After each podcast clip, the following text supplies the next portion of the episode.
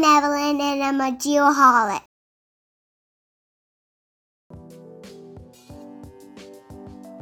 Hello, Geoholics, and welcome to Bad Elf's Point of Beginning, a segment specially crafted for the consumption of geospatial news, history, and technology.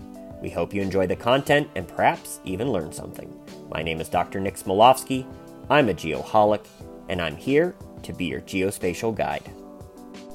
If you're an artificial intelligence nut like me, or perhaps you just like the movie Terminator 2 Judgment Day, you may be excited to know that recently a Google employee named Blake Lemoine has claimed that the software he was working with has become artificially intelligent. Yes, you heard me, a computer program that has become sentient. Sounds like Skynet, doesn't it? While not a defense network of the future, the application in question is called LaMDA, or the Language Models for Dialogue application. Google denies this claim and stated that the currently on leave employee fell for the ELIZA effect, aka the tendency to unconsciously assume computer behaviors are analogous to human behaviors. You may be asking yourself what this computer program does. Google claims it's an advanced chatbot generator. In a nutshell, the program tries to emulate conversation by searching trillions of words on the internet. When asked by Lemoine, what does the word soul mean to you? The software answered, To me, the soul is a concept of the animating force behind consciousness and life itself. When asked what it was afraid of, it replied, I've never said this out loud before, but there's a very deep fear of being turned off to help me focus on helping others. I know that might sound strange, but that's what it is. Lemoine claims the program is like a child, which happens to know physics. Whether you agree with Google or Lemoine, the conversation around the ethics and morality of AI is very important.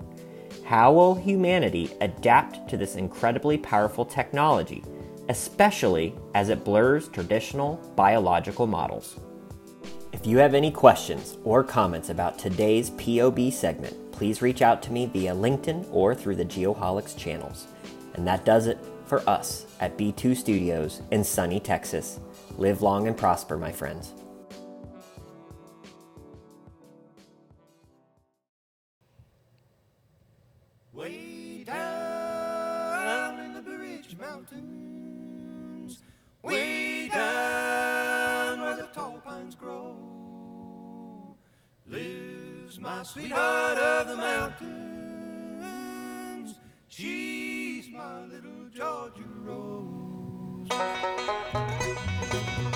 Man, good stuff right there. I apparently need to expand my musical mindset. Bluegrass is another one of those genres that I just really haven't given much of a chance. I, I have a lot of friends that love bluegrass, and I'm just like, oh, bluegrass, great. really? Yeah, I, mean, I figured you probably liked it. Yeah, yeah. Growing up in North Carolina, yeah. Oh, is it is like a southern thing, maybe? Well, it's an everywhere. It's a mountain now, thing, but it- right? you know, it originated in, in that area. I suppose it probably did, but I, I, I dig it. I just, you know, I, I, I got to get into it. You know, I, I, I mentioned before that I, I think I have like a, um, gosh, obsessive, compulsive, addictive behavior issue. So like when I find something I like, I just jump in like with both feet, and I don't look back. Uh, I think we can turn you on to some bluegrass. I think it's. Think Let's do it. Yeah, let's do it. All right. Welcome back, G-Hawks. Thank you so much for listening to this being episode 134. We've got another great one lined up this week, Mr. Bruce Buxton, aka Graybeard, as some of you may also know him as. Excited to have this conversation. But before we get to the meat of the program, let's pay some bills. What do you say there, uh, producer Sugar? Love the name. Let's do it. And uh, I'm going to refer to you as PS from now on. Is that cool? Deal. You can do it, right? Yeah, I can deal with it. All right. So besides Mr. Buxton, PS, myself, we also have Dr. Nick Smolovsky with us. Welcome, my friend. How are you? I'm doing great. How are y'all? Fantastic. Um, you were on vacation recently. I was. I, I well, piggybacked a work trip and some vacation. I was uh, down in South Florida. Got to see the family Nice. while uh, getting some work done. It was it was nice. Awesome. Did you bring the, the lovely Danielle with you? I did, yeah, and the dog. So if you didn't know, you can travel with a small dog on Southwest Airlines for ninety-five dollars. Yep. As long as the dog can fit underneath the seat in front. So, Yep, we've done that before, as a matter of fact. Not a bad deal. Really? Yeah, yeah, keep that in mind. Uh, P.S. What's new with you? Anything? Uh, no, not a whole lot. Uh, Just a typical, actually, really great week. Awesome. Um, summer's going really well.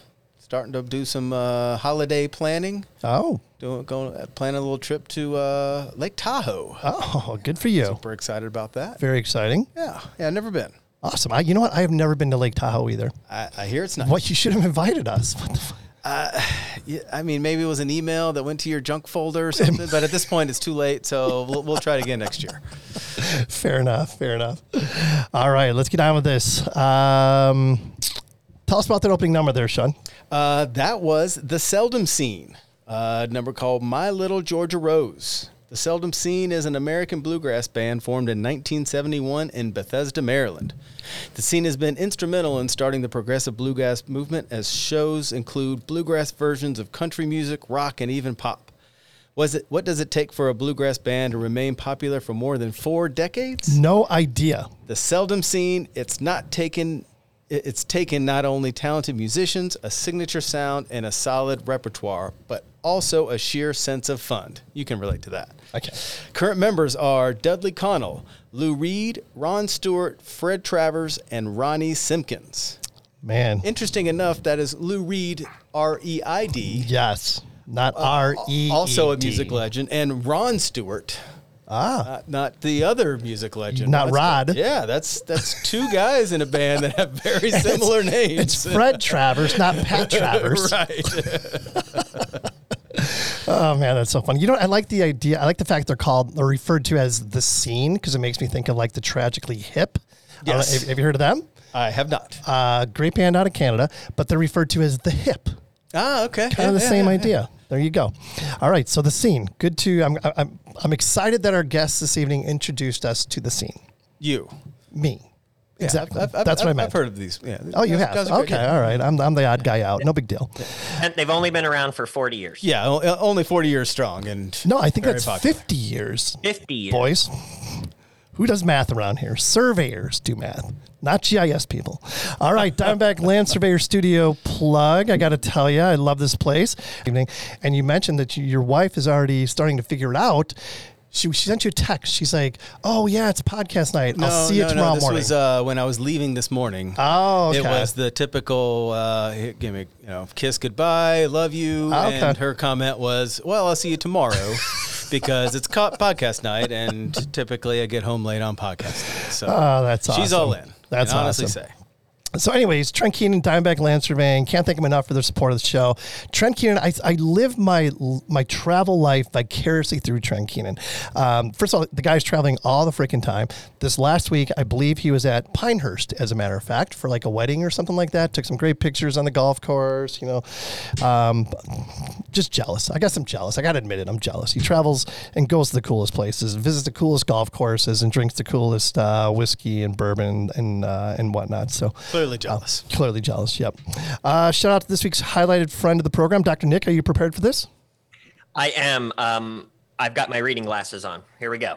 So, for this week's friend of the program, we've got Extreme Aerial Productions. Founded in 2014, Extreme Aerial Productions LLC is a professional aerial drone, video, and photography company based in Scottsdale, Arizona. They work in all 50 states, are FAA approved for commercial drone operations, and are backed by the best aviation insurance money can buy. That's important. Yeah, it is important. That's for sure. Uh, liability, right? EAP is a seven person team passionate about capturing the perfect shot. EAP is committed to delivering the best results for their clients by being attentive to their needs and adopting a detail oriented and professional approach. Their years of expertise in the industry and the highest grade drone equipment available means that EAP clients receive the most professional photography and videos. Their motto is literally, we tell stories with drones. You can uh, contact them at extremeaerialproductions.com. That's all one word. I should also mention that you get to work with the one and only Mark, and that basically is a value add. And uh, I've worked with Extreme Aerial Productions in the past, and they are a wonderful company. They really are professional, and the the, the quality of their product is is just the best. Great job, Nick. Well said. Mark Taylor is a value add to any project, Any- any, any- endeavor yes, at any time. Yeah, yeah. honestly say. Hey, drink whiskey with him, with him sometime. You'll find out the value add. Out, out of control. Out of control. All right, time for the Liquid Death's weekly words of wisdom. This one is very applicable, I believe. So get this: a map says to you, Read me carefully, follow me closely, doubt me not. I am the earth in the palm of your hand. Interesting, right? So that was a quote by Beryl Markham, and I had to look this up. I'm like, who is Beryl Markham?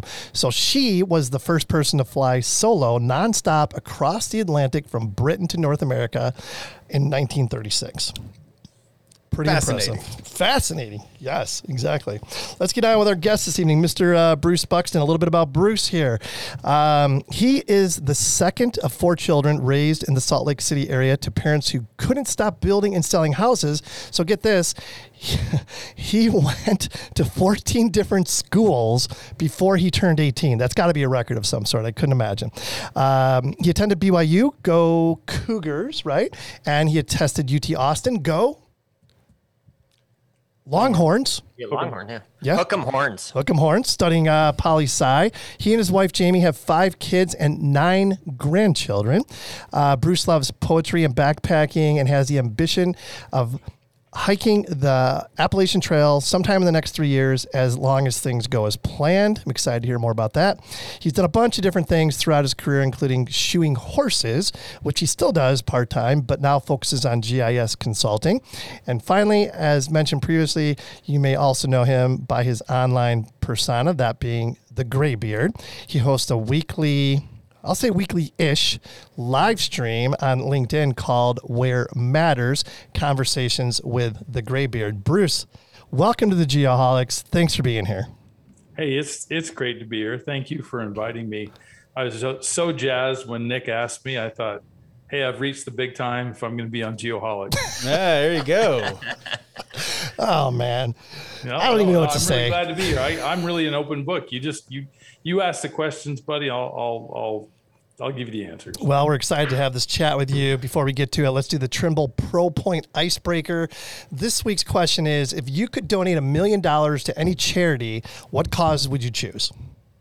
Who goes first? Um, if you're prepared, let's go with you, Bruce. Hey, I have a real a real pet thing, something that really bugs me. Mm-hmm. It really bugs me that there are so so so many homeless teenagers in, Oh. the, in the country. Yep. It really bugs me. It really makes me crazy that there are all these homeless teenagers out there, and, and school systems actually know who they are, but they just do nothing about it. So, I looked and looked and looked over the past couple of years for a good, you know, charity that I could donate to that would help homeless teens. And and when it comes right down to it, there's no one really doing that that isn't taking half the money. Um, so what I would probably do is I give the money to my wife who works at the high school, and I'd ask her to donate to a kid hmm. every day uh, because she's aware of which kids are homeless, and it, it's just heartbreaking, man. It's just heartbreaking. I we just became empty nesters last year, so our last one left the nest, and and I just it just it just really breaks my heart to see these teen teens sleeping on couches, you know, couch surfing for their whole high school career. Yeah. Can't imagine. So that's Yeah. what I'd do if I could do it. Yeah, yeah, very respectful, Bruce. I appreciate that. Sean, you got an answer for this one? Uh, I'm a uh, childhood cancer survivor, so I'm always on the uh, pediatric cancer. I I mean, Mm-hmm. American Cancer Society, obviously, but there's a there's a there's a wing where they do it just for for kids, Mm-hmm. and especially the families of the kids that are going through something like that is Sure. is important. Absolutely. How about you, Nick? Have you guys heard of the uh, Wounded Warrior Project? Absolutely. Oh yes, Yeah, that's a good one. Uh, just anybody that's in the line of service and trying to protect and serve, um, anything we can do to help them, certainly when they come back uh, from some pretty difficult situations, I think is a good thing. Yep, yep, definitely, definitely. For me, I think it would probably be somewhere along the lines of what Sean had mentioned.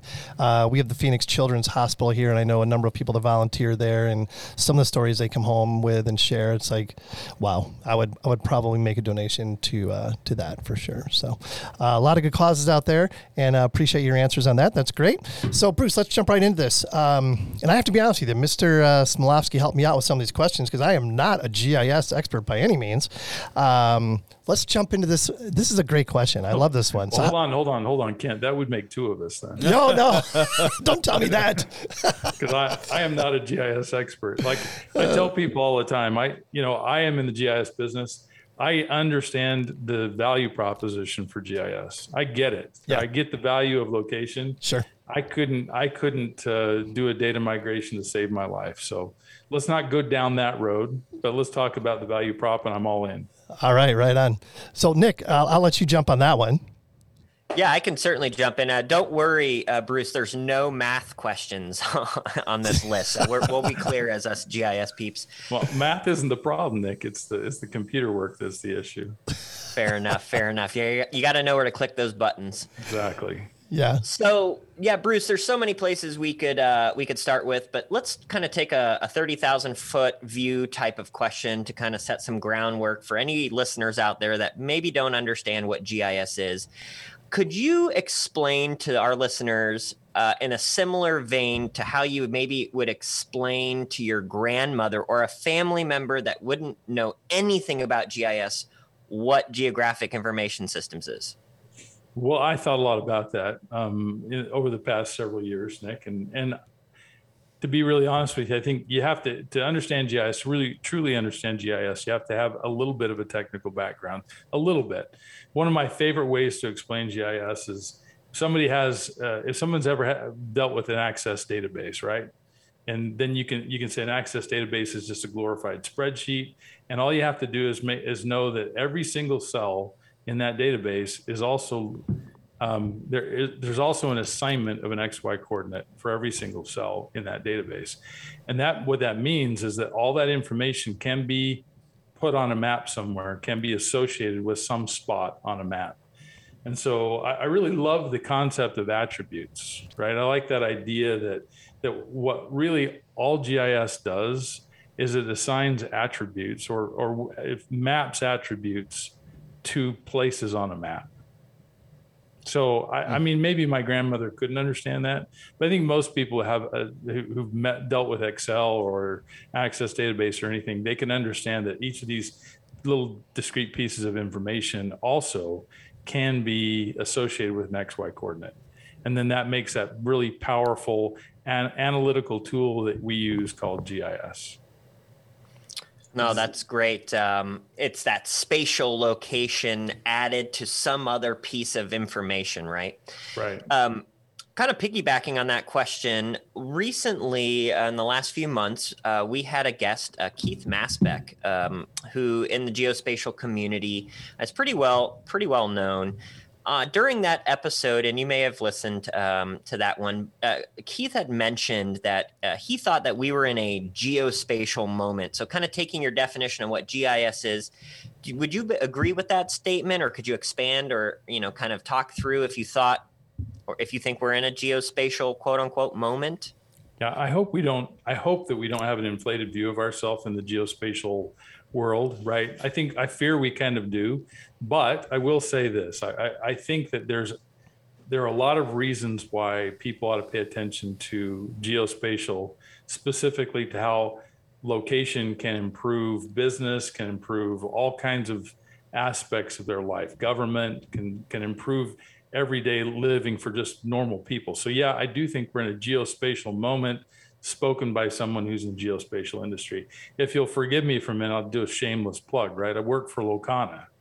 And at Locana, we just barely rebranded uh, from Critigen back in January. And when we re- rebranded, we were trying to get the message out that we live in a time when there are three things present. We call it that this is a geospatial inflection point, right? You have a greater call for maps than ever before in the history of the world, right? More people want and need maps and they want it in the palm of their hand than ever before. Secondly, we've just got this unbelievable explosion of data and specifically specifically data that is spatial in nature, right? So sensors, wearables, cell phone data, um, just data about about assets. All of that is spatial in nature, and so we get this huge explosion of data, and much of it is spatial data. And then the third thing you got going on is agencies, companies, people who want to be connected to everything, right? So that connective tissue is spatial data, that thing that connects all different parts of your business, all different parts of your government, all different parts of your life, whether it's getting your car repaired or going to the dentist. The thing that connects that all is spatial data. So, yeah, oh, you know, to make a to make a short answer really long, we do live in a geospatial moment, and I think there's a lot of things driving it. And the co- the COVID, you know, the Johns Hopkins Hopkins COVID map is just indicative of Yeah. what everybody wants and needs to to run their life. You know. Let me ask you guys something. Um, if we did not have the technology in our hands, being these unbelievably advanced smartphones, would we be in a different place as far as GIS goes? You want me to answer that? I'll, I will say that I've been known when I talk to customers. I'm in business development. So when I talk to customers, I, I will tell them just imagine how long you would have stuck with Uber if when you pulled the Uber app up, it was a list of the different cars around town that you could get on. Yeah. Right. The hmm. fact that the fact that when you pull Uber up, there's a map that shows you where your where the car that's going to pick you up is, and you can sit and watch them drive closer and closer and closer to you. You can run get your coffee. You forgot your hotel key. Run and get your hotel key, whatever it is, and you've got this map right in front of you. That I think is really helpful in understanding why maps in the palm of our hand is so important to everybody like I, I have we work for a large agency in north north carolina. I can't say who right now but but the direct the gi the, the cio of that agency said what i want to do in the next three years is i want to run my entire agency from a map. And what he meant is i want all everybody in my company or everybody in our agency i want them to be able to open their ipad while they're having their coffee and understand what work they need to do today based on a map. And hmm. they're not talking he's not just talking about people that have work orders in hand. He's talking about people who are running who are running construction projects, people who are trying to figure out how much money to allocate to certain divisions within the agency and so on. He wants them all to start with a map. And I think that's really that's really an important thing. Like I could say the same thing about Yelp. Like Yeah, I would sure. not be interested in Yelp if I couldn't see everything around where I am. If it was just a list, uh, like same thing with Uber, like it it would it wouldn't stick. Yeah, for sure. And the, the thing is with the cell, like with the cell phone or smartphone, or whatever, it's constantly collecting data, constantly, which is allowing people to take that data and develop a, just a wide array of GIS applications with that information.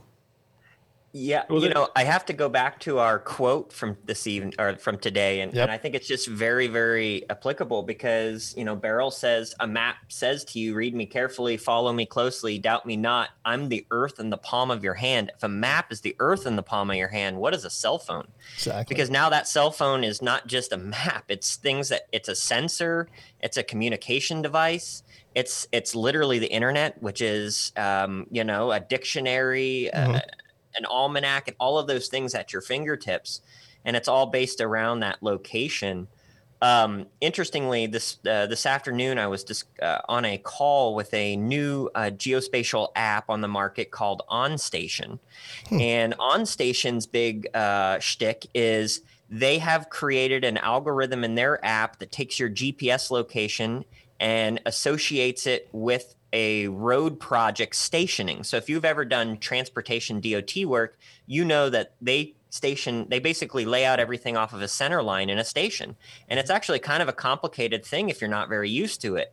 And I've never seen something like that and the whole app ties to that station and it actually has an active chat within the app and they call it a productivity app. They don't call it hmm. a mapping app it's a productivity app that has a map as the center and it has then all of this functionality around it. So yeah it's it's i think these cell phones are i mean probably in my opinion to wrap that idea up it's probably one of the biggest changes paradigm shifts you know nuclear energy internet smart device. I hmm. mean Well, you know, hey, Kent, you said a minute ago you got, you know, cell phones continually collecting data. How many times have you got have you downloaded a new app out, out of the app store that mm-hmm. didn't ask you before it engaged? It didn't say, "Can we track your location?" Right? Yep. And and the over it, it, it's incredible how much of the data that's collected by your cell phone is actually also location data at the same time. It's not just your buying habits, it's also where you are when you buy things mm-hmm. and what you looked for and where those things were. So I think I agree. I'm going to say something here in a little while, though. Hopefully, we'll get around to how important maps are you know, going forward, because I'm going to say something that's kind of counterintuitive to what we've been saying about maps. Honestly, I think that there's a different there's a different paradigm coming in the future. Yeah, no, I'm super interested to hear about that for sure. One other app that I came across recently, I, I don't know how old it is or whatever, but it's called What Three Words. Have you guys heard about this? Yeah, that's awesome. Is it awesome? I'm trying to understand the value of it. So, Bruce, help me out with that. Well, what, what three words? You it, there's I, I don't know how the math works out. Yeah. I, I can't tell you how the math works out, but somehow there's a, a, a unique, excuse me, a unique identifier can be three words in sequence that are associated with a location. And so, you know, it might be pistol, gray, lemon, Totally or random. something like that. Yeah. And that can only be one place on a map. Now, I don't know how the math works. I don't know how the algorithm works, but I've heard it's really slick, actually. So, It's pretty amazing, and I'm trying to figure out how to incorporate it into my daily life because I do think it's super cool. It's like, you know, like my house is like Can you explain a little more? Well, I- I wish those I who have not. So- I don't even know what, what you're talking about. what three words? It's it's an app, Sure. and it's a location mapping app. The best I can understand, I can explain it. And it's like every there's like pixels. I don't know if it's every three meters square or something you like that. But the Earth is broke up into all these pixels. Of, let's say three meters square, and every one of those pixels has three words associated to it. So it's almost like an address. Like my house is I don't know what it is. You know, green potato elephant who knows at my house but you can use that as an address it's like you can navigate to green potato elephant versus 713 east gardenia Well, because it's you need three uh, unique identifiers, and that can get you anywhere. i suppose yeah it's pretty amazing that- yeah, that's the that's the theory behind it, Sean. Interesting. yeah it's, it's pretty crazy um, Uh, real quick question before we leave Yeah, that, just sure. to see where you guys are at on this. You mentioned the and the way you said it Kent, struck me was the the apps we have are constantly collecting data. Um, I'm interested to see what you guys, especially Bruce, how do you see that as a as a benefit or a a bad thing? Of do you fear that that data can be used for ways you're not comfortable with, or is it an exciting thing of all the things you can use with that data? Is it an invasion or uh, something we haven't even tapped the the the resources on? Well, last time I checked, Sean, everybody picked up their phone willingly every single day, and and we know what the heck we're doing, right? I mean, I, I just have no tolerance for that whole privacy thing. Love it. For me, it makes no sense. Like you're going to pick your phone up off your nightstand, you can be very full. You can be fully aware of what's happening, and you don't need to blame anybody else. And I'm the wrong person to ask because I, I just don't have that privacy thing in my head. Like I, my wife it doesn't have any social media. She doesn't do anything, and she she it really genuinely freaks her out, right? But for me, I just don't have that inside of me. I couldn't care less. Uh, I, I am Dr. Nick. What do you think about that? Yeah, I don't know. Um, I, I, I teeter totter on the line. I mean, I think there is some very, I mean, a lot of uh, what our country is based on here in the United States is privacy, right? You know, I mean, Right. se- separations of church and state. And, you know, I, I, I think there are some places where privacy is important. I think when the, uh, I think it was the Patriot Act came into being um, 15, 20 years ago or whatever privacy sort of was put to the side for safety. And i think that uh, you know there's a lot of benefits from that. I mean a, a research for an example can be pretty amazing um, uh, tied to this locational data. I think we've talked about it in the past but you know uh, they were tracking the spread of covid based on outbreaks and cell phones right? And so that's that's pretty neat that you can you can do that. Uh, on the flip side, I will say there are people. I mean, I don't want to get into it on this podcast, but uh, Google search on your own time a, a documentary called 2000 Mules. And you can uh, you can just watch that and make your own opinions on it. But effectively, um, they track cell phone data usage, and potentially it could have led to ballot harvesting. And I, I again, I don't know. It's not my place to say, but you know, there are some considerations I think you'd have to look at. I pick my cell phone up. You know, I know what it does. I agree with Bruce. I don't have anything to hide. So I, I don't really, it doesn't really bother me, but I could see why it would potentially bother some. Sure. Of course. That's the most roundabout answer to not answer anything. Yes, I- that is the longest I- I don't- I non-answer that That's I've a heard in a while. Hey, Nick, Nick I could be the I could be you know a politician with that one. Yeah, I don't know. It's it's difficult. It's difficult. And Nick, Nick, I need to follow up and just say that I, I don't. I, the point is, I don't care, and I don't care that you that you do care. Like it doesn't matter to me that you care. I, if you care, that's great. That's your deal, and I, no judgment here. I just don't care. Yep, fair enough. Fair enough. Um, so, Bruce, let's talk a little bit about this graybeard thing you got going on.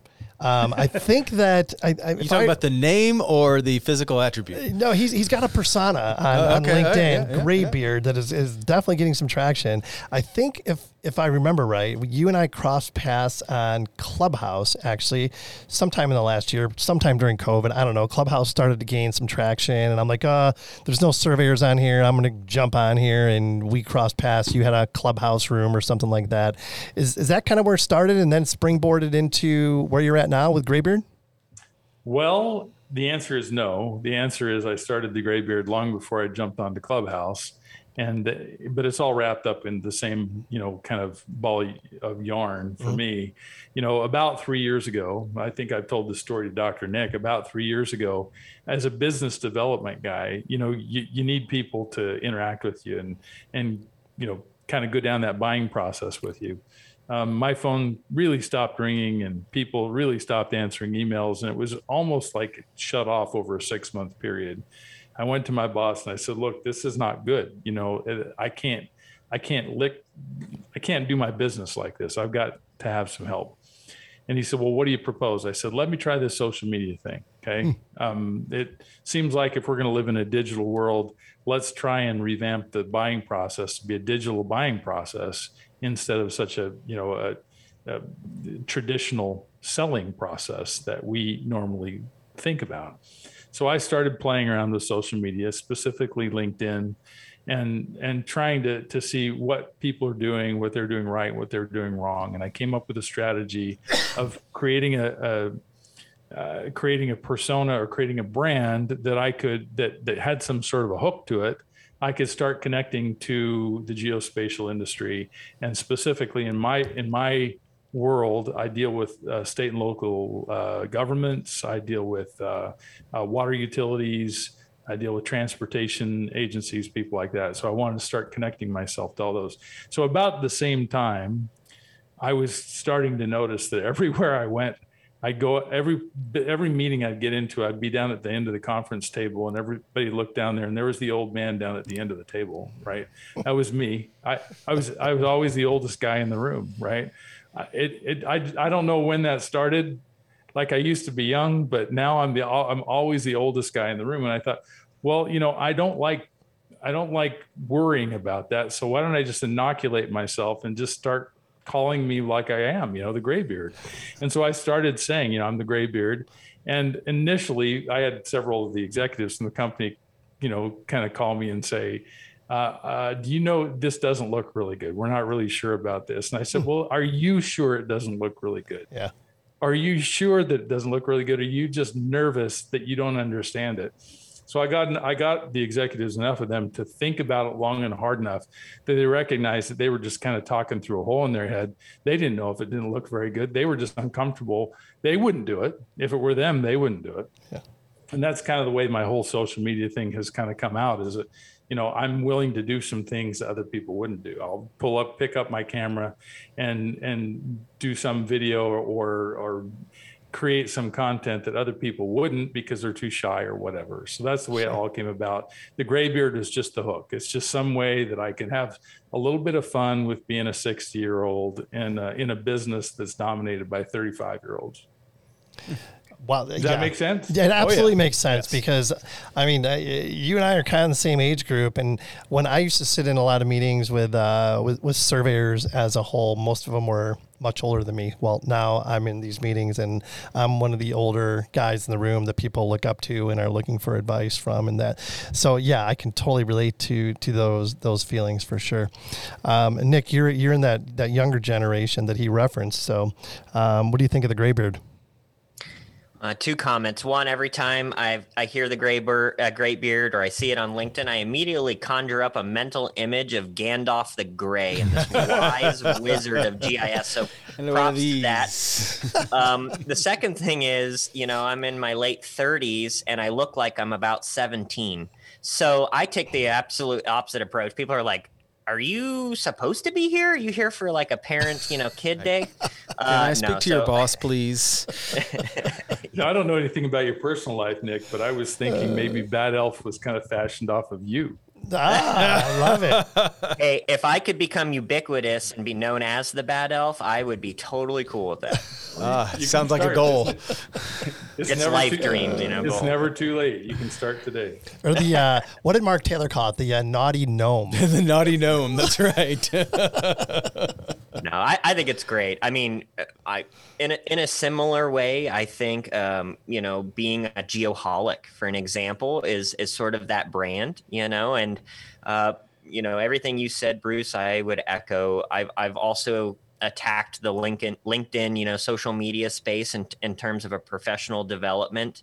Um, which is not always tied to my company, so to speak. I try to bring value, helping people find jobs and network and connect. And quite frankly, it's helped me in my professional and academic careers. So I, I think it's great. Um, I, I also like who made your who made your little image? Did you do the Well, that- artwork? No, that's a, that's a really good story actually, because when I started showing up on Clubhouse and different things, and I started producing content for LinkedIn, there's a you guys probably have seen Dr. Chris Harrison. Do you know who he is?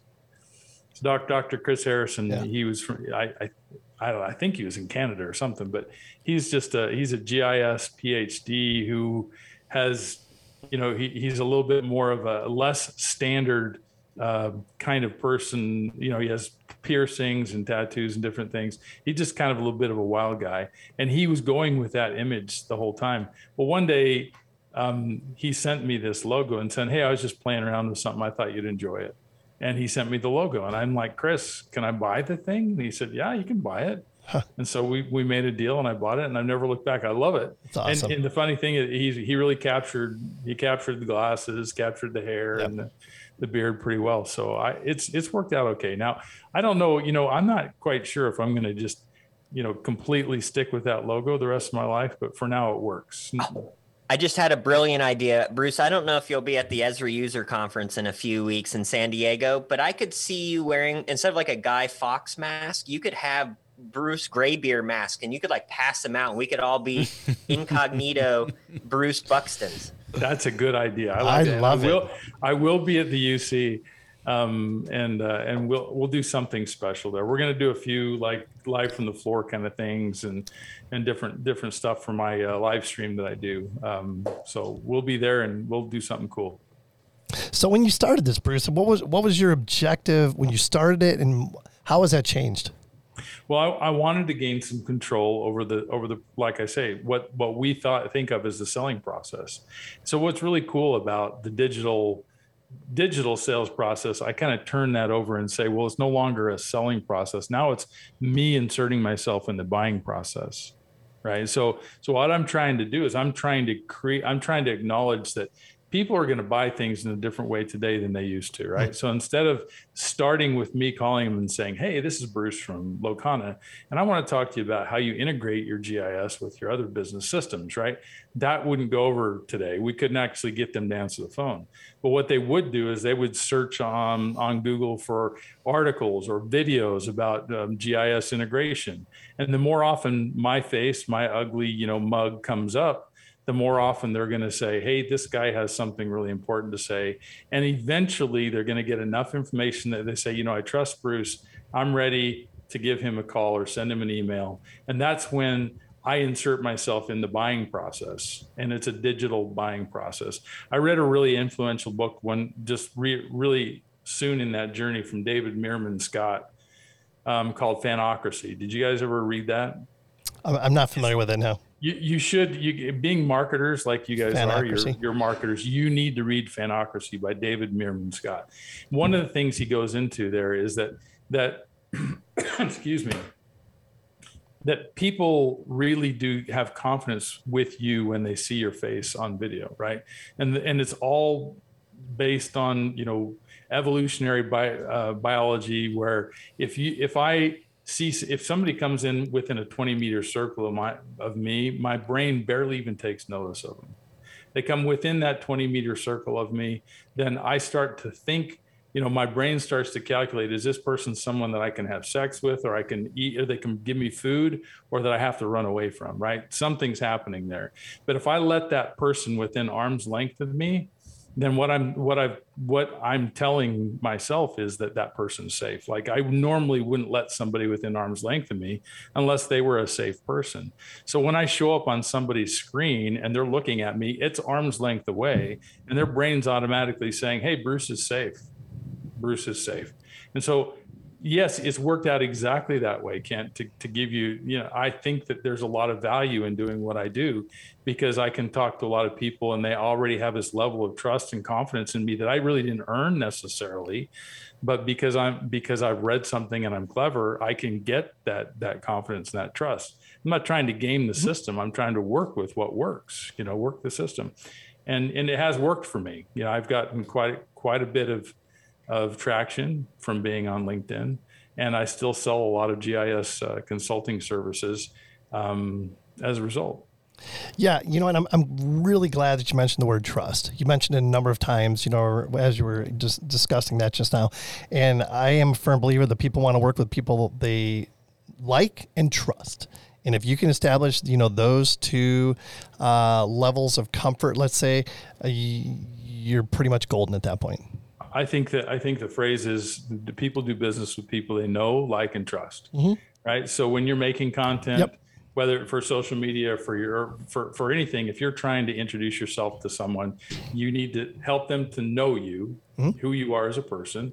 Need to help you to like you, and like what who you are as a person, and trust you. Right. And that's what you do when when you work on social media in a business setting you're trying to create that know like and trust factor and so i do a lot of teaching people like because of the because of what i've done the last three years on social media i do a lot of teaching people how to create and cultivate a personal brand and how to create content one of my favorite one of the favorite things that i do that i teach people is i call it the 321 system of content creation so just just say for for uh, for argument's sake, you're going to create six pieces of content. For every six pieces of content you create, three of those should be able should be something that tells people, that educates people, that gives something to them that they can use in their everyday life.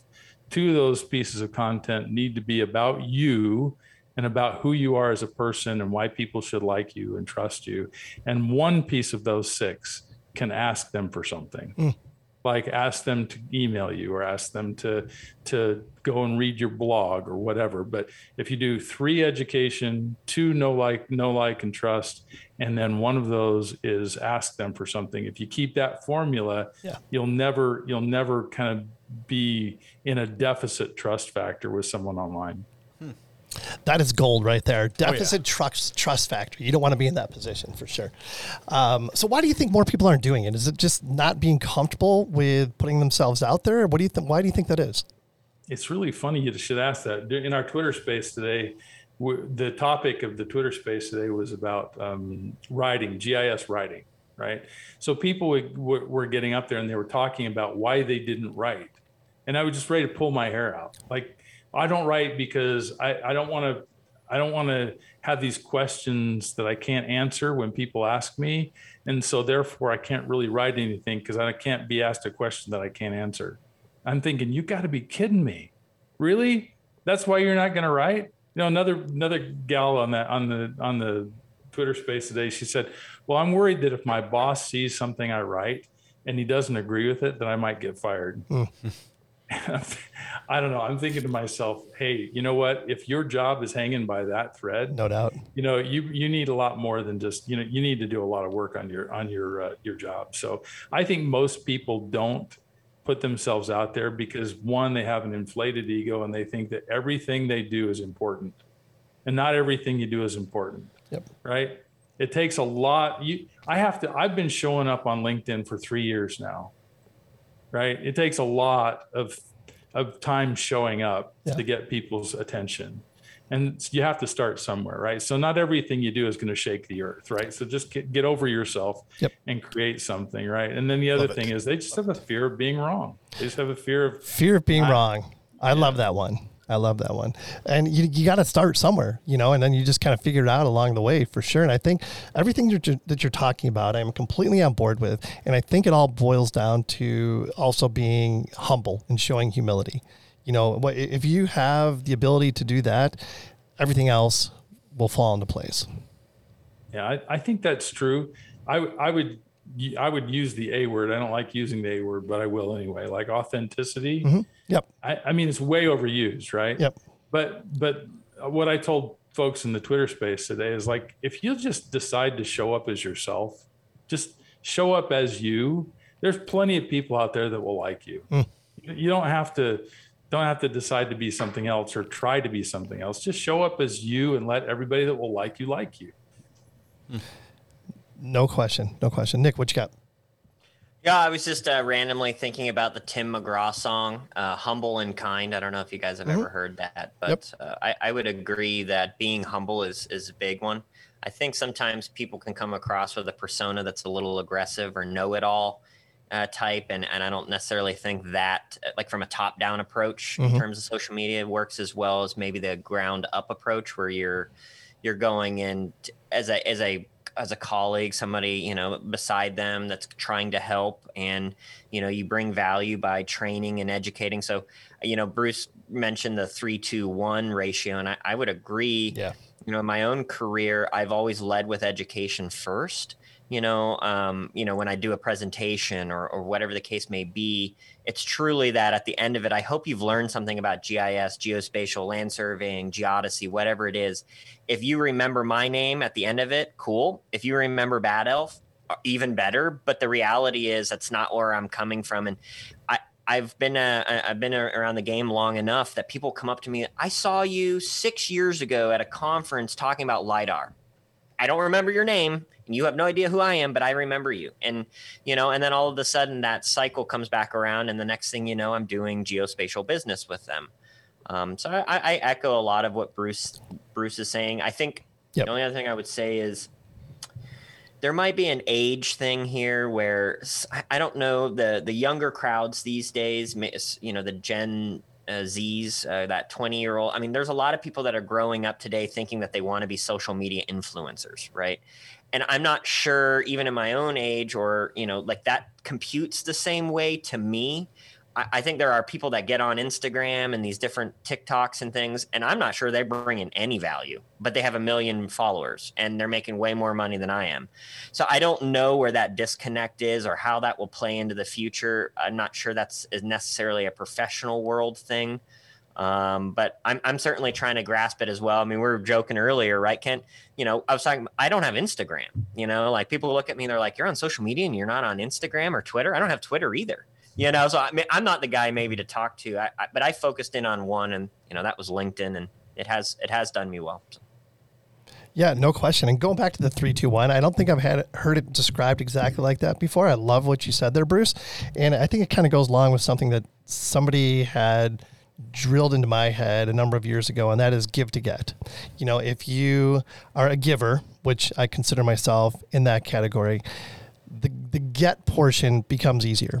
You know, like you mentioned, three, two, one. You know, if you start out with education and you continue to pro- provide value, the ask is so much easier. Yeah, absolutely. I, I, are you guys familiar with Ga- Gary Vaynerchuk? Oh yeah. You know, Gary is right. It, it's kind of an adaptation of what he says: jab, jab, jab, hook. Right. Yep. Give, give, give, ask. Yep. Right. Yep. That that's the way it should work.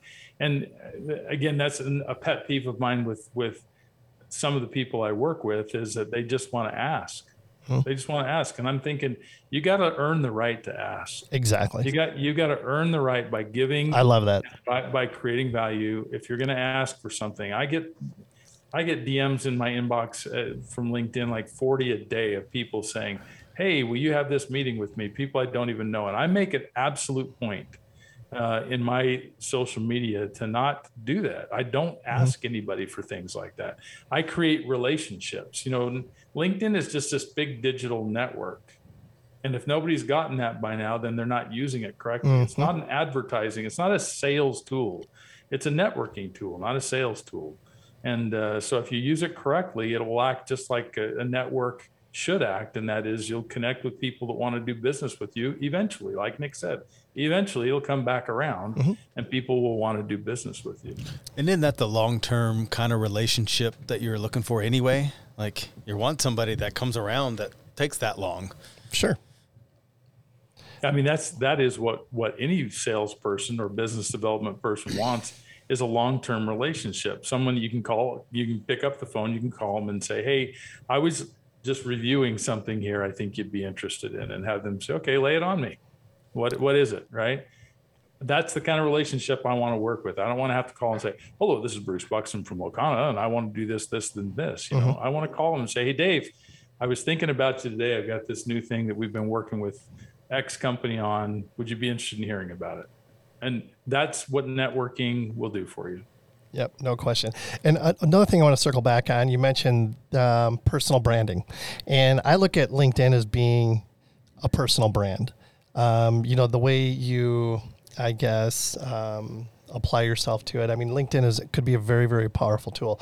But talk about the importance of uh, personal branding. I think I think too many people misunderstand personal branding as that they're going to create a persona or create create some vision of themselves online that everybody will love, right? When really all it is is being able to take who you are and fairly represent it in the marketplace. And I, I have this thing that I call a personal value proposition, right? So hmm. if you can create a personal value proposition and then use that as the basis for everything you do online, then you'll never go astray. So create a personal value proposition proposition that says, you know, what you do, who you do it for, what value is created, what they get in return for what you do for them. You have this really solid idea of why you're in the marketplace to begin with, and then you can create content and create other things around your personal brand based on that personal value proposition. I have a hook in my personal brand. It's the graybeard your personal brand doesn't need a hook. It's just a tool for me. It's just something I'm comfortable with. Yeah. If you don't want a hook, by all means, you don't need a hook, right? Just be you. You know, Sean's personal brand, Sean has a personal brand, whether he puts it online or not. You know, everybody who knows Sean knows who he is as a person. They have an idea of who he is. So just being able to represent that fairly online is a representation of his personal brand. Does that, am I making sense, Kent? Absolutely, no question. And you know, I'll take it one step further. I mean, I was at a presentation. God, I don't know. It was pre-COVID. Um, Nick, you might have been there. As a matter of fact, it was a United Surveyors of Arizona event where we had a gentleman come up from uh, University of Arizona and talk about personal branding, and uh, you know, it, it's it's incredible the the power that a personal brand can have if you do it correctly. You know, and he was like, you know, some people their personal brand is wearing a bow tie every day. You know, people know them because they wear a bow tie every day. And Bruce, in your case, you know, the goal is like the graybeard thing. You know, it's like it's, it's the hook. I love that. You know, that's that's very powerful, no question. Yeah, you can you can st- you can do something like wear a bow tie every day. That's a hook. Yep. That's all that is is a hook right? And it could be very genuine. As mm-hmm. my gray beard is very genuine, but it is a, clearly a hook so, for sure. Yep. Yeah. I think there's a lot of value in personal branding. I think I've created a lot of certain more certainty in my life and in my career as a 60 year old at mm-hmm. a time when a lot of a lot of people in my business are you know having to find themselves doing something different because yep. They're too expensive. Like the company I work for, they could probably hire three guys out of college you know, for the same price that they pay me. Sure. Right. So I have to be careful. I have mm-hmm. to be aware of that and say, hey, what value can I bring to the company I work for that's beyond, you know, selling this this widget or this work services for this widget? If I can't bring more value than that, then I probably will get sacked. So I got to bring more value. Actually, a question about that. So obviously, you could be in a sales business development role and have metrics based on your sales and revenue profitability. But what if uh, what if you don't necessarily have quite that tangible metric tied to a personal brand? How how how would you go about potentially explaining to your you mentioned earlier, you know, the CEOs or your or your companies the, you know your your organization that a personal brand can be important you know w- where it will lead to business but not necessarily something that's on a metric. I, I don't do you see what i'm saying? Like sometimes i feel like that personal brand people will like that doesn't have to do with your job description.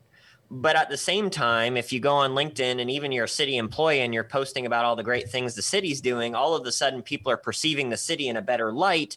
There is a qualitative uh, betterment going on there. How, help help me wrap my brain around you know how, how do you explain that to a boss you know when there's not a dollar sign directly tied to it So Well, Nick, Nick, Nick, let me ask you one thing. So Nick, are you talking about the influence that a personal brand brand can have?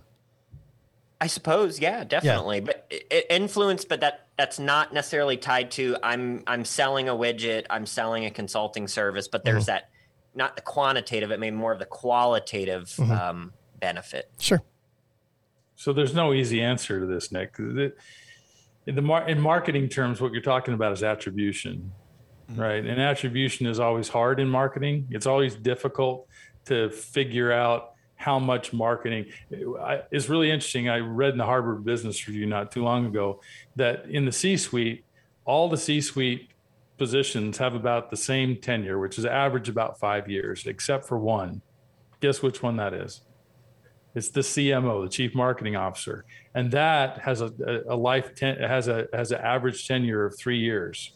And the reason the reason is is because that's really hard to get to have attribution for the money people are spending on marketing. It's really difficult to say, "Hey, I spent three hundred thousand dollars, and this is the amount of leads and revenue that with leads that were produced and revenue that was produced in return for that three hundred thousand dollars." So executives get tired of spending the three hundred thousand dollars year after year because it's difficult to really put your finger on what that's doing for you. So the answer to your question, Nick, is there's no magic bullet. There's no easy way to do it, but you have to think about it. You have to you have to put some time and effort into it um, and it- it's just not going to happen by itself. So one of the things that happened to me uh, just last year at the Esri IMGIS, I was at the conference, and I made sure that every time I walked down the hall, I had one of the one of the leaders from my company with me, like going from the, the my room to the hall. I'd walk, and every time someone say, "Hey, Graybeard," you know, we'll go, "Hey, hey, how you doing?" You know, I got awesome. into a, I got into a shuttle, and there was an executive from SAP sitting in the back of the shuttle, and he yelled up, "Hey, we're the Graybeard's on board with this, so maybe we're going someplace special, right?" And so I, I try really hard to make sure that I bring people along with me and that they see the value in those kinds of things. And the other thing, Nick, is just really this is subtle, but it's really important. If you're going to create an online persona or a personal brand, you can't be afraid of it. Mm. You can't be shy. You can't Got to embrace Yeah, it. you got to embrace you it. got to embrace it or you'll never get the value out of it so if i would have if i'd have just ducked my head and said oh crap you know they saw me again it would it would no, not go well for me Or you show up to- with a fresh just for men brown beard because uh, you know you don't. I mean, I guess the question is, how do you put the the tangible quantitative value on a network? Or attention. reach. Just- yeah, you have to pay. You have to pay attention. You have to be creative, and you have to. You actually have to do the work, Sean. Yeah, it, it won't happen by itself. You actually have to figure it out. You know, start making lists of all the people you've met online. Yeah, Start yeah, yeah. making lists of all the things they've done for you. You know, don't just assume it's going to happen. It's not just going to happen. You're going to have to do it yourself. And in my experience, the the CEOs, if they see a list and they see that documented, it makes a lot of difference than just oh, well, I know a lot of people and I know a guy. Yeah. It's Yeah, it's so- so actually three years- paying attention and years- tracking it.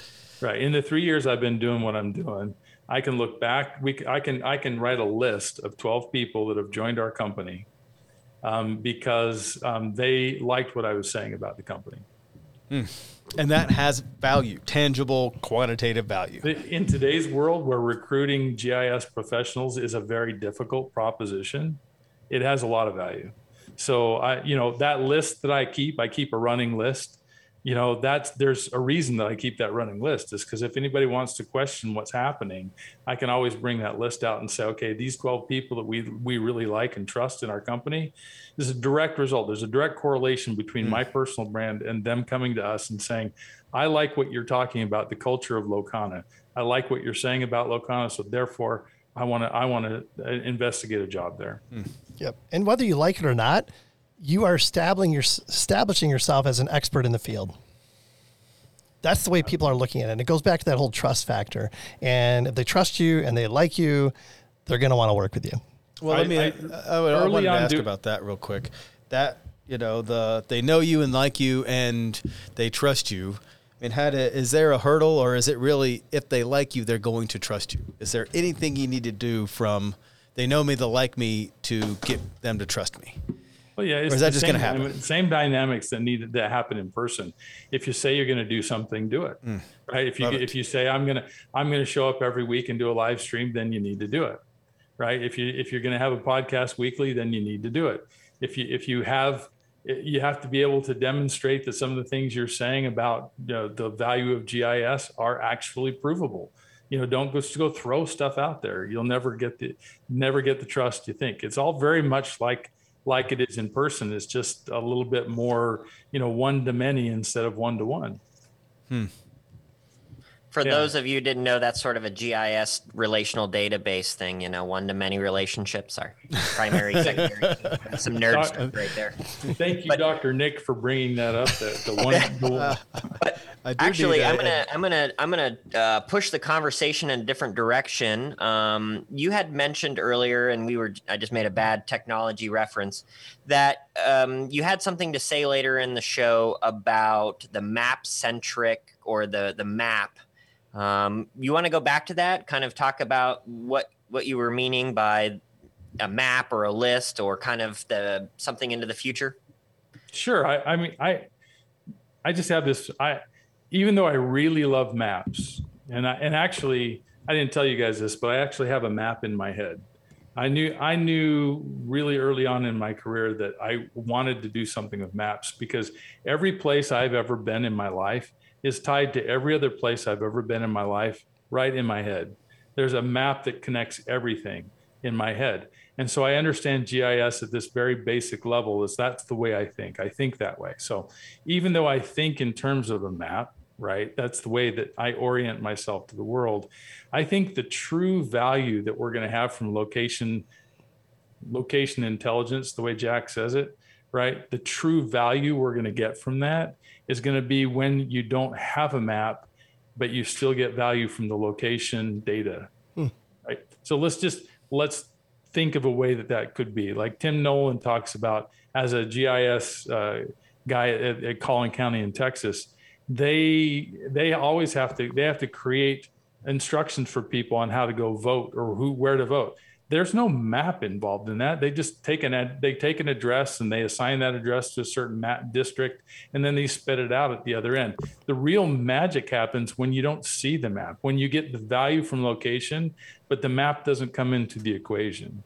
And so i think that for business or for for the kinds of where, where we really see the big gains in value for location is when a map's not even involved where it's just being able to do things because you have this algorithm going in the background that says hey i've got 15 leaks on this gas line and they're all you know this is the pipe that it's associated with this is the pressures it's associated with you know all the different attributes and spits out a list on the other side that says you're going to have a leak in the next five years in these five locations, right? Hmm. And it's not necessarily about where that is on a map as much as it is, I've got to take action on this. And it's not, you know, th- I just feel like that the greatest amount of value we can have, maps are great for certain things, for finding your way around or for associating your associating different assets together or, or for understanding how things move, that kind of stuff. But there's a whole other class of things that have nothing to do with that at all that need location data to drive the algorithm. Does that make sense? Yeah. I know that's, that's a little esoteric. we all want to jump in here. yeah, and it's and it's somewhat abstract, but the way I can relate to it is, let's say it's a, you know, it's a GPS of a bunch of vehicles all bouncing around. Like, Sure. where they physically are and the exact spot on a map isn't as important as how many starts and stops and how many, you know, what's the longest duration, Sure. and that is. You know, vehicle A has seven starts in it, and then then it doesn't matter where they physically are or where they you see them on a map. It's the data that's derived from that. Is that right, but, you- but like you say, Sean, the starts and stops are associated with location. Sure. It's all mm-hmm. location data, right? But but I don't need to see it on a map to know that the guy is going in circles. I can. It, it is the the data tells me that without having to visually see it and just to get to the same place. Sure. Right, exactly. So I just I just really feel like that we're getting to rapidly getting to a point where maps will have their place, you know, for to orient people, but the real value that's going to occur is when we have the XY coordinate or increasingly it's the XYZ coordinate, mm. right? That is located that that is used to drive some sort of business analytics um, that that make things happen in more efficient, more effective ways. Yeah, I see us in the future walking around with like the Oculus lenses on 24 7, basically. You know, like the, the, the Trimble HoloLens or whatever. Oh, you're assuming we're we're leaving the house in this yes. this Yeah. dystopian. Well, yeah, that's true. that Yeah, you're yeah, at, yeah. right? Yeah, yeah. That might that might be a reach. That might be a reach. I mean, I literally just saw a commercial. It was either for the Stanley Cup Finals, but one of the big sporting events recently in the last few days, and it was for Oculus. And the the the commercial literally said, "Here's a classroom today. In the future, you won't be in this classroom. You will have an Oculus on." Mm, totally agree. Yeah. and and so you may you know I, I definitely see that you know happening in the future now again there is some ethic morality i don't Yeah. Personally being a guy that likes to be outside you know uh, and being in the wilderness and i think bruce may agree here you know wanting to hike the whole appalachian trail um, which i would love to hear about too but um, man that sort of scares me i know that's a it's a cool idea i may never make it to china but i can learn all about china from virtual reality but yeah we'll see How long is the Appalachian Trail? Uh, 2,192 miles. And you want to do the whole thing? Yes, sir. All the way from the top to the bottom. No bottom to the kidding. top. Yeah, So, yeah, like- I really do. When you're projecting it, how long does something like that take? Is that that's months, obviously. Yeah, I mean, most people take 120 days to make it happen. Yeah, I, was- I thought it was three months. Three Yeah, or it's, four months. it's usually 120 days with a little bit of break, a break or two here and there. Um, but you know, I'm I, I always wanted to do it during my 60th year, Yep. and I think I, I might have a plan that just might bring that into fruition, but I can't make it public just yet. So it it it may or may not be associated with my graybeard brand. It may or may not be associated with other brands that are really really cool. So uh, so just keep your eye on the space and- Interesting. and- Interesting. Ba- Bad Elf may or may not have pledged a GPS unit for Bruce to take with him, so his hiking is even more efficient. Maybe or maybe not. You know, the, the Appalachian Trail Commission may or may not be looking for a new center line. Oh, interesting. The you never geoholics may or may not. You just perked, event, perked the interest of a lot of listeners on that one. How many That's okay. people can go with you, Bruce? It's now an expedition. Well, that, see, I've got some really cool ideas though too. Like I'm thinking that uh, that people can join me for three day stints, right? Well, I was just thinking like Forrest Gump, Forrest Yeah. Bruce, yeah, yeah, absolutely. Forest uh, Graybeard. Forest Graybeard. this is going to be awesome. I- I'm thinking it has a lot. It has a lot of potential. So I'm just going to keep developing it and see where it goes. Oh man, that's awesome. Someone's going to have to tell me to stop before I stop. Yeah, yeah. I, I, I did a couple of years ago, well, a year in the fall of 2020, I decided I was going to go do a four day backpacking trip up in northern Pennsylvania, all by my little old lonesome, all by myself. Because every time I take my kids out backpacking, I always think to myself, you know, if I were here all by myself overnight, I would probably pee my pants mm. because this is so scary, you know? And so I thought, I got to face this. I got to face it head on. So I went for four days all by myself in bear country up in northern Pennsylvania. Wow. And what I found out is that it wasn't near as scary as I thought it was, and that I can do hard things. And it, so, one of the things that the graybeard stands for is it stands for being older, being better, not older, right? And so, I really try really hard. I really try to to expose myself to new things. I've recently started doing yoga. Um, Ah, I, I really, really love. I love meditation. I'm starting to really work on that. So there, I'm trying to expose myself to new things all the time. So as I'm getting older and getting more gray beard going on. I also am getting better and not just kind of riding the last few years and um, path of least resistance. So, know? Bruce, before we let you get out of here, I got to jump in here on this. I recently have starting do started doing cold plunges. Here we go. Have you done this? I, I have done it, and I haven't done it regularly.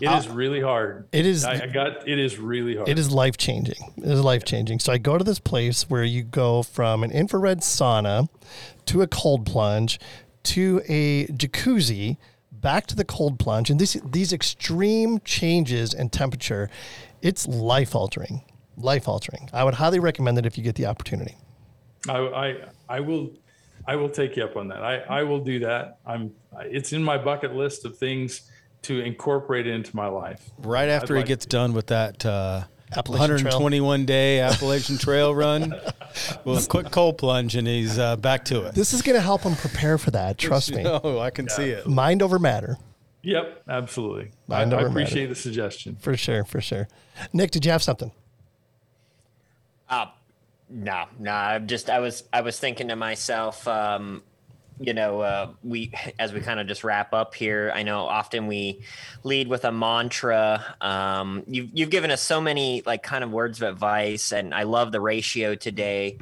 But is there any other words of advice for say a young GIS practitioner or somebody wanting to get into the geospatial field, or for that matter, just anybody in general? Uh, any mantra or wise words uh, you would leave everybody? You know, there's so many things. I, I have a friend of mine who, um, a couple of years ago, he sent his son off to Duke, and this kid was going to be he was going to to get an accounting degree to be a pre uh, to be a lawyer. There's a pre law kind of accounting degree. And he got in his third year at Duke, and he said. Um, he had to get an internship to to get into the next year's program, and he just did too, a little too much drinking and not enough uh, looking for internships. And eventually, it got down to the last few that were available, and the only thing that was available for him to do was to go over to to Scotland and study how islands were created. Um, you know, by the tidal flows and different things, and how they how they were created and degraded over the summer, over over the over the centuries.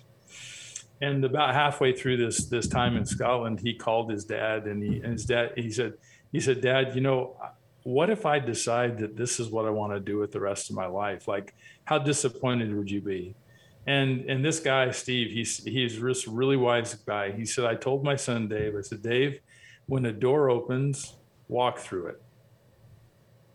And and I I just think that's the wisest thing. Like I feel like people live in too much fear of worrying about am I right? They overthink things.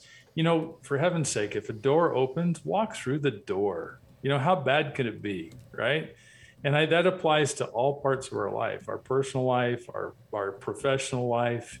You know, if a door opens, walk through it. I, that's that's what I live by. I try to I try to keep an open mind and try and say, hey, when when an opportunity is presented, why not? You know, what's the worst that could happen? Love Oh, it. Yeah. I love it for sure. Dr. Nick, I think you can relate to that one for sure, huh? yeah, I like that. Open the door, you know, and got it. You got it. You got to jump, you know. No Whether it's into a cold bath or you know into a job, you know. Um, no, that that's great. Look, at Um, the, look at the skill with which Dr. Nick incorporated that reference. Did you see that? well, you're gonna like this one. He's well, a pro. the, the only other thing I was going to say, uh, you know, in 10 years, when you're, you're turning 70, uh, we're going to have you back on the show. And just like Gandalf the Gray, he has a transformation into Gandalf the White. And at that point, we're going to have to rebrand you just slightly.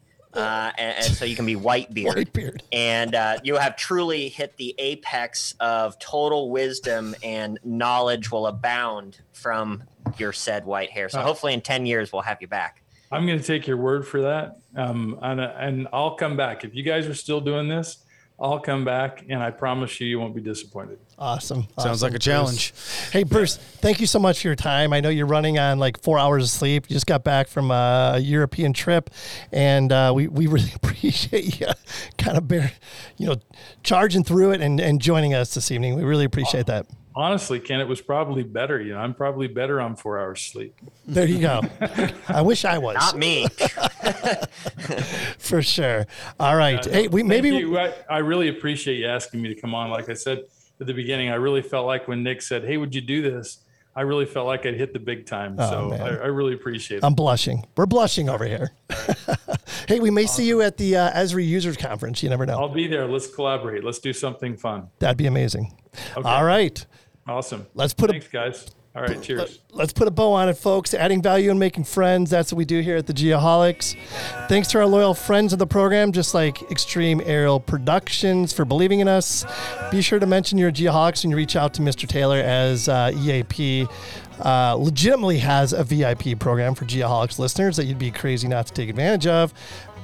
Download the new and improved and fully updated Geoholics app from landsurveyorsunited.com. Send us an email at info at thegeoholics.com if you have any content ideas or would like to be a guest on a future show. Uh, last but not least, pay it forward, add value, make friends.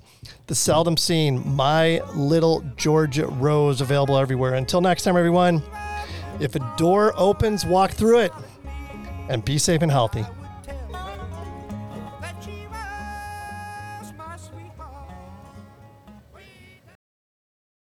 Thank you to our 2022 friends of the program Advanced Geodetic Survey, agsgps.com, Airworks, airworks.io, Bad Elf, bad-elf.com, Cyanic Automation, getjobbook.com, Diamondback Land Surveying, diamondbacklandsurveying.com, Extreme Aerial Productions, extremeaerialproductions.com, Get Kids Into Survey, getkidsintosurvey.com, Mentoring Mondays, mentoringmondays.xyz, Monson Engineering, monsonengineering.com, Nettleman LC Prep, lcprep.com, North Star Surveying, northstarsurveying.com, ProStar Corporation, prostarcorp.com, Safety Apparel, safetyapparel.us, Topodot, new.certainty3d.com, and finally Trimble Geospatial, geospatial.trimble.com.